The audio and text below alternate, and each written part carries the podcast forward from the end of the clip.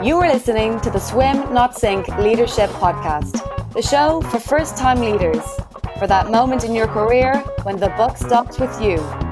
This is your window into the world of how to lead successfully.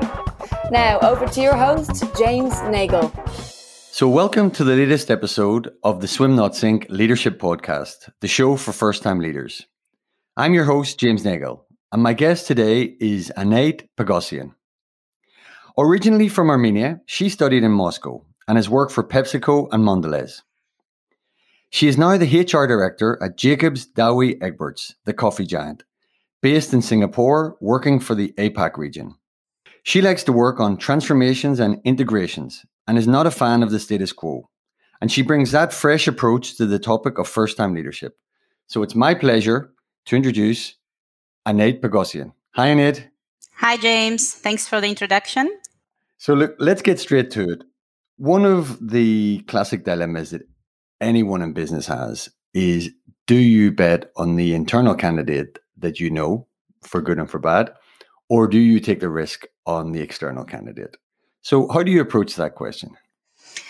Yeah, that's indeed, uh, I think, the dilemma that we all have to face, especially working in HR, but also every leader in any organization, I think, has to make a choice uh, at least once or twice uh, in his career. I think there are factors that depend, um, there are some external factors which are beyond uh, our kind of influence. For example, some companies are more into, you know, culturally developing internal talents, and then we would be more forced to look internally rather than externally. But uh, for some companies like JD, for example, we are less forcing that, but we are more um, encouraging, let's say, internal development. So we have more freedom to choose and we have more uh, factors to be considered. Also, what matters is your uh, own natural uh, inclination, right? As a leader or as an, as an HR professional, we all have a tendency or preference because of our own experiences or because of some uh, yeah previous um, roles that we played. So, uh, if I talk about myself, my personal preference is always uh, to explore any internal uh, talents, internal candidates for a given role, uh, and uh, objective but also subjective factors or some interest in that, right? Because whenever you bring an external uh, candidate, you are also taking certain risk on whether that would be the right match uh, culturally, professionally, whether you are fully having the picture after the assessment that you've made. So there is still a bit of a risk. Whereas with internal candidate, you can be more sure that you know the candidate, you know the strengths and the development areas, and you can put a bit more um, intentional efforts or steps in order to support that candidate in um, his uh, future success in the new role. And and I just want to pick up on what you said, inclination. Mm-hmm. As I was thinking before the call, I even believe it's it's a very strong bias. If I think at different times in my career when I was making that decision, it was hardwired into me because of a recent experience or because of something that had happened. So for you, because you're not the final decision maker, how do you open up the let's say key decision makers eyes to what's going on in their head mm-hmm. No i think yeah that's a good one. I think indeed the natural also preference of the leader that we are hiring for right uh, as an hr professional that i'm working with is also very important. So in order to make this choice really um, an objective one but also more um, fact based, I would say. Uh, the conversation that I would normally have with the leader is to put on the scale everything that would benefit from bringing an internal candidate, an exact internal candidate, because we normally know who we are aiming um, for, and then what are the strengths and what are the potential gaps that we will have to work with. And the more we put this as a pros and cons versus some external candidates, and again, if it's a theoretical external candidate, it makes it a bit more difficult because you, you always can picture an ideal candidate, but then making it real uh, is sometimes the struggle, and finding the real match is also not always possible. So I think the more facts we bring in and the more um, on the early stages uh, support needs we discuss openly. So what are the tools or what are the things that we can put together already now before even appointing the person to uh, facilitate that success, you know, and to make sure that it is all um, happening as we want it to happen. That's uh, probably what helps also the leaders to then um, think in that direction and make an informed choice, even if the choice is eventually for the external candidate. We both feel more um, confident that this is the right choice for the moment.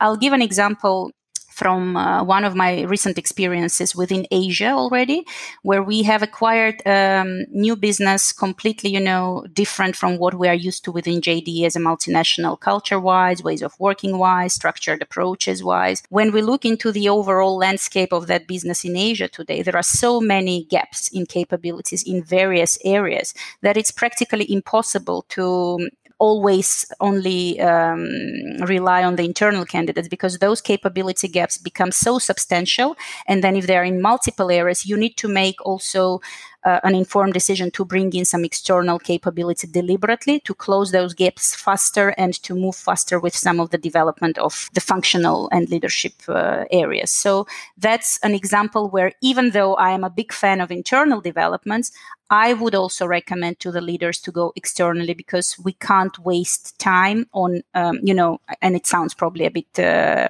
tough, but uh, on developing and investing into some of the individuals that potentially could play this role, but at a later stage. But for the business now, it's a more pragmatic solution to go externally. I wouldn't say it's wasting time because, as we all know, if you make the wrong decision, it'll take you much more, much more time in the long term. But that's even an interesting case, the one you bring up because it's not the classic case of internal external. This is where the new person is going to be new to the environment, yeah. also new to the sort of global culture. So it has to manage both how do they mm-hmm. adapt mm-hmm. the income and the new one. So that's maybe as tough a case as you get. Yeah. What sort of supports would you put in place for someone like that? Definitely uh, support from a global headquarters um, to have uh, an internal coach or an internal, you know, uh, mentor, just in order because again, that's the specific of our organization in Asia. We are JD, but we, we are not yet JD in full. So it's really important for the people who come from external and who we want actually to build the capabilities, you know, in, in the region, that they also have a um, good connection and understanding of what real JD and state culture and ways of working look like, because the impression they might get here is not yet what we want to be at the end state. So that's the support which I think is crucial, playing a crucial role because these people need to get this engagement from within as well.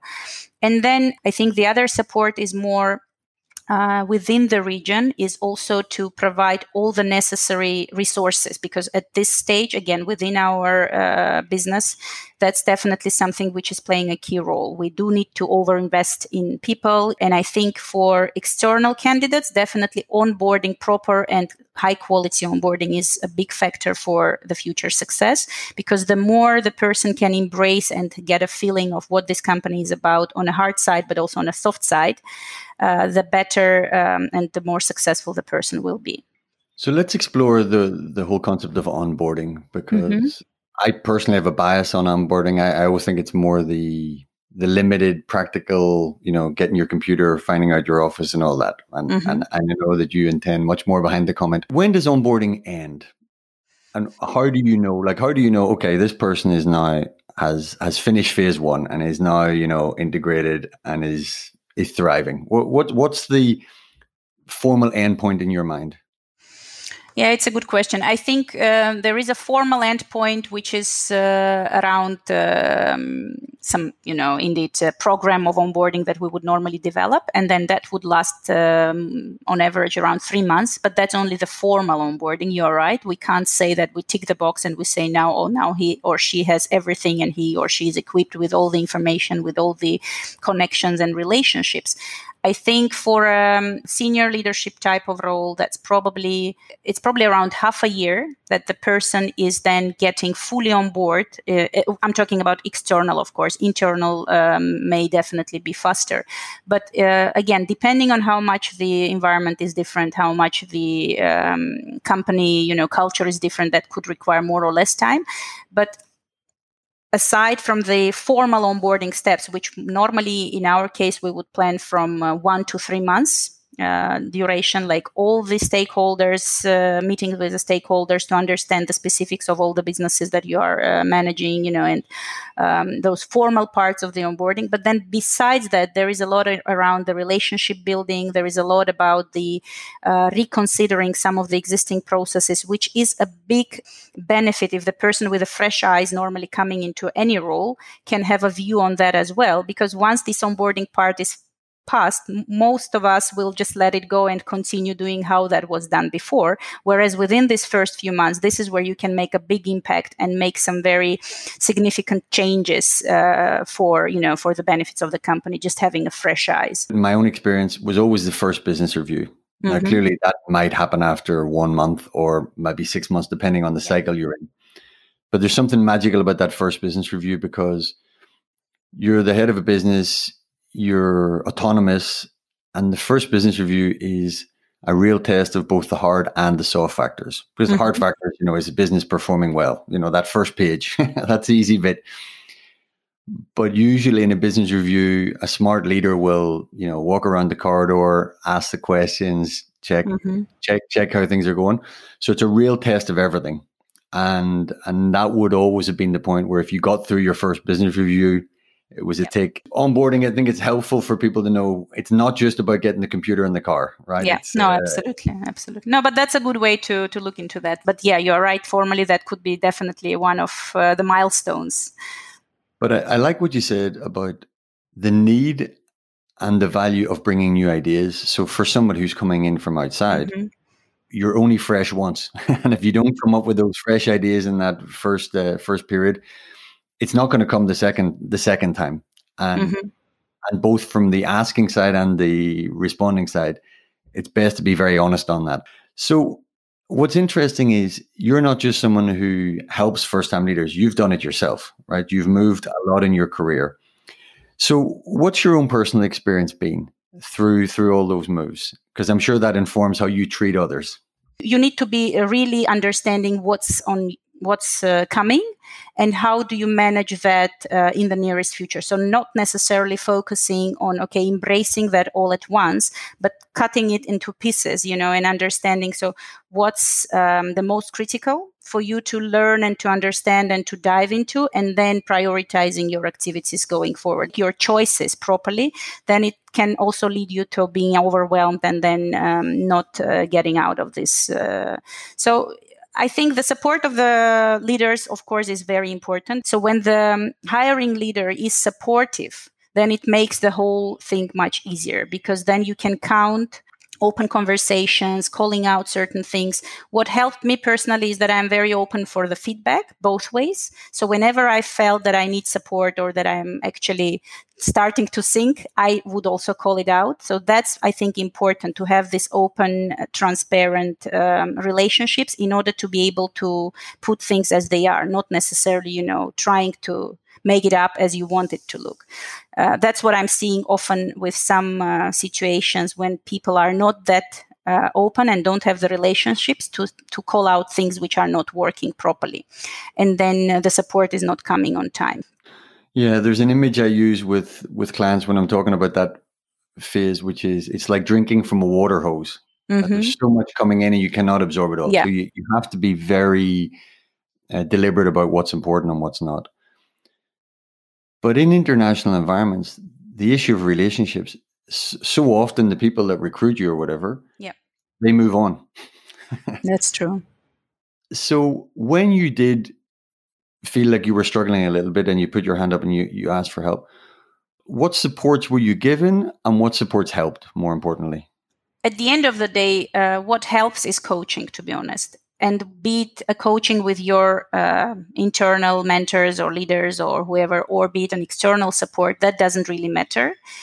But what matters is in, and we are talking about more, more or less senior leadership roles, right? So for that level, what you need is actually another reinforcement or another encouragement on, or another um, open conversation to also open up their mind, either uh, encouraging leader who is there to support you and then the coaching can come um, kind of alongside with that or with external or some other functional you know um, peers that can play that role. So it's very important to have somebody in the organization or outside at the moments where you struggle especially to also help you you know focus on what's right focus on what matters find some answers to your questions. Um, yeah that, that's what's the most powerful to be honest. I won't be reinventing the bicycle if i tell this but uh, even looking back into my experience that's probably what's uh, what was helping a lot. For me um, always more powerful to be honest with some internal stakeholders to who i trust and who can actually understand also better the overall environment we are in uh, but also i know people who on the contrary don't feel comfortable with uh, sharing with people internally and prefer to have some external support and coaches or you know mentors outside the company to have a bit more objective um, well, the internal external debate on coaches is similar to the internal external debate on candidates. Yeah, it, yeah. It's never ending. And the merits of putting in a coach proactively, mm-hmm. so literally at the start of the transition, yeah. Or waiting until, as I call it, the first business review, decide how it's going, and then put the support in. Yeah. You know, having made moves yourself, having seen lots of cases, where, where does your judgment lie? Yeah, I think um, there is one thing which which uh, I kind of have a very um, uh, formed opinion already, but the other thing which opened up actually more after uh, having some uh, conversations with you on some specific cases, but also in general around this um, philosophical discussion, let's say. So I think for the cases where we know um, in advance you know when we decide on some placement be it internal or external we know that there is a gap in certain capability or in certain area that we need to proactively support the person then of course the sooner we put that support in place and normally we will look at, around coaching of course and then we we put those um, additional measures and the sooner we do that i believe that helps. So we did have an example in our recent uh, also uh, collaboration with you right when we said at the very start we will put that support and we want this um, to be already an intentional um, development from both sides right we understand and that's a very open conversation that there are some gaps which we will help you to close but also the person appreciates that because that's an investment into his or her development right now the other part which um, I didn't think much about, and to be honest, we didn't uh, practice that in either of the companies where I work. When we hire externally or internally, move somebody who is actually has a, who has a proven track record and we believe the person has is kind of ready now to take the job and has all the required uh, capabilities and uh, competencies.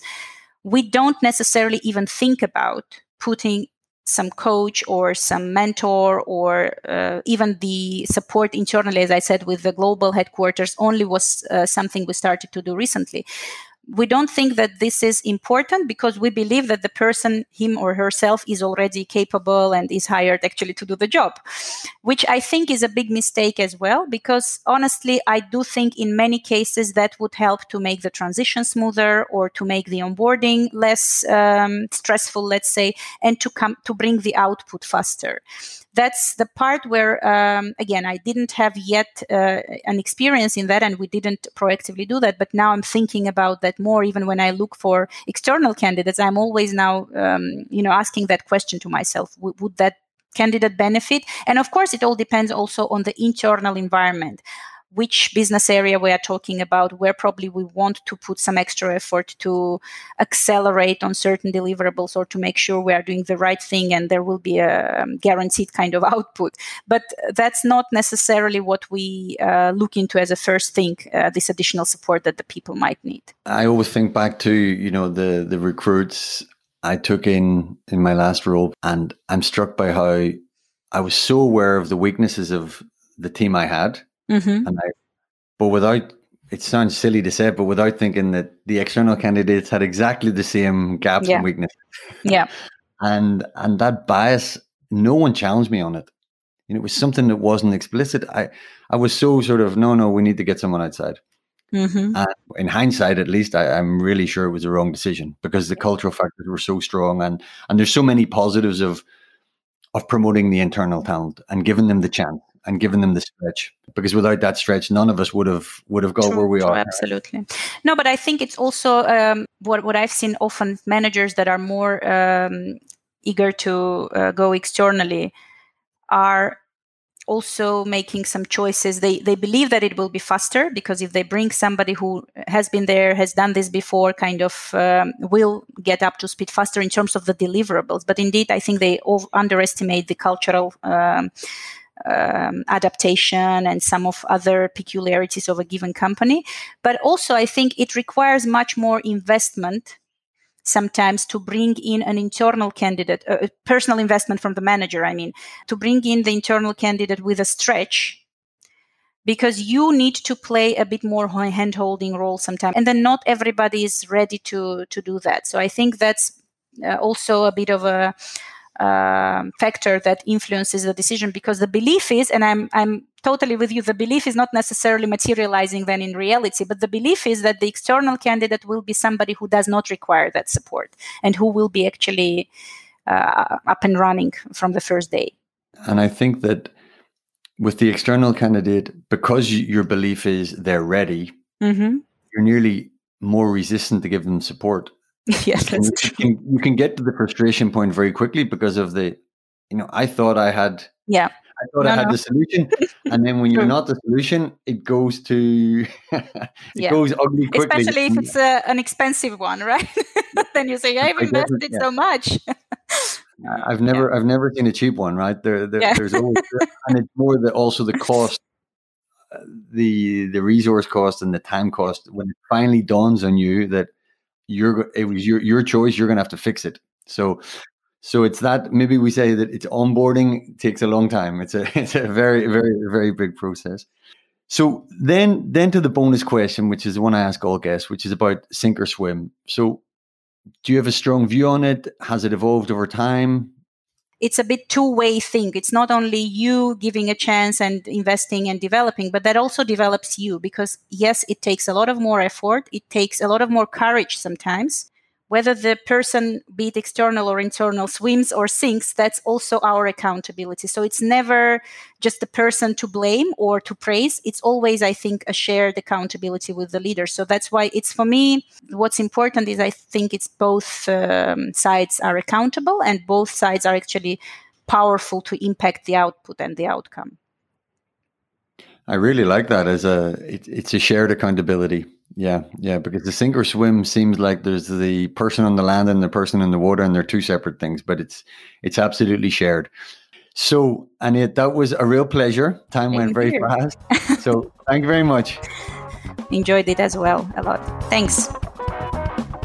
You've been listening to the Swim Not Sink Leadership Podcast. Subscribe at swimnotsink.com forward slash podcast.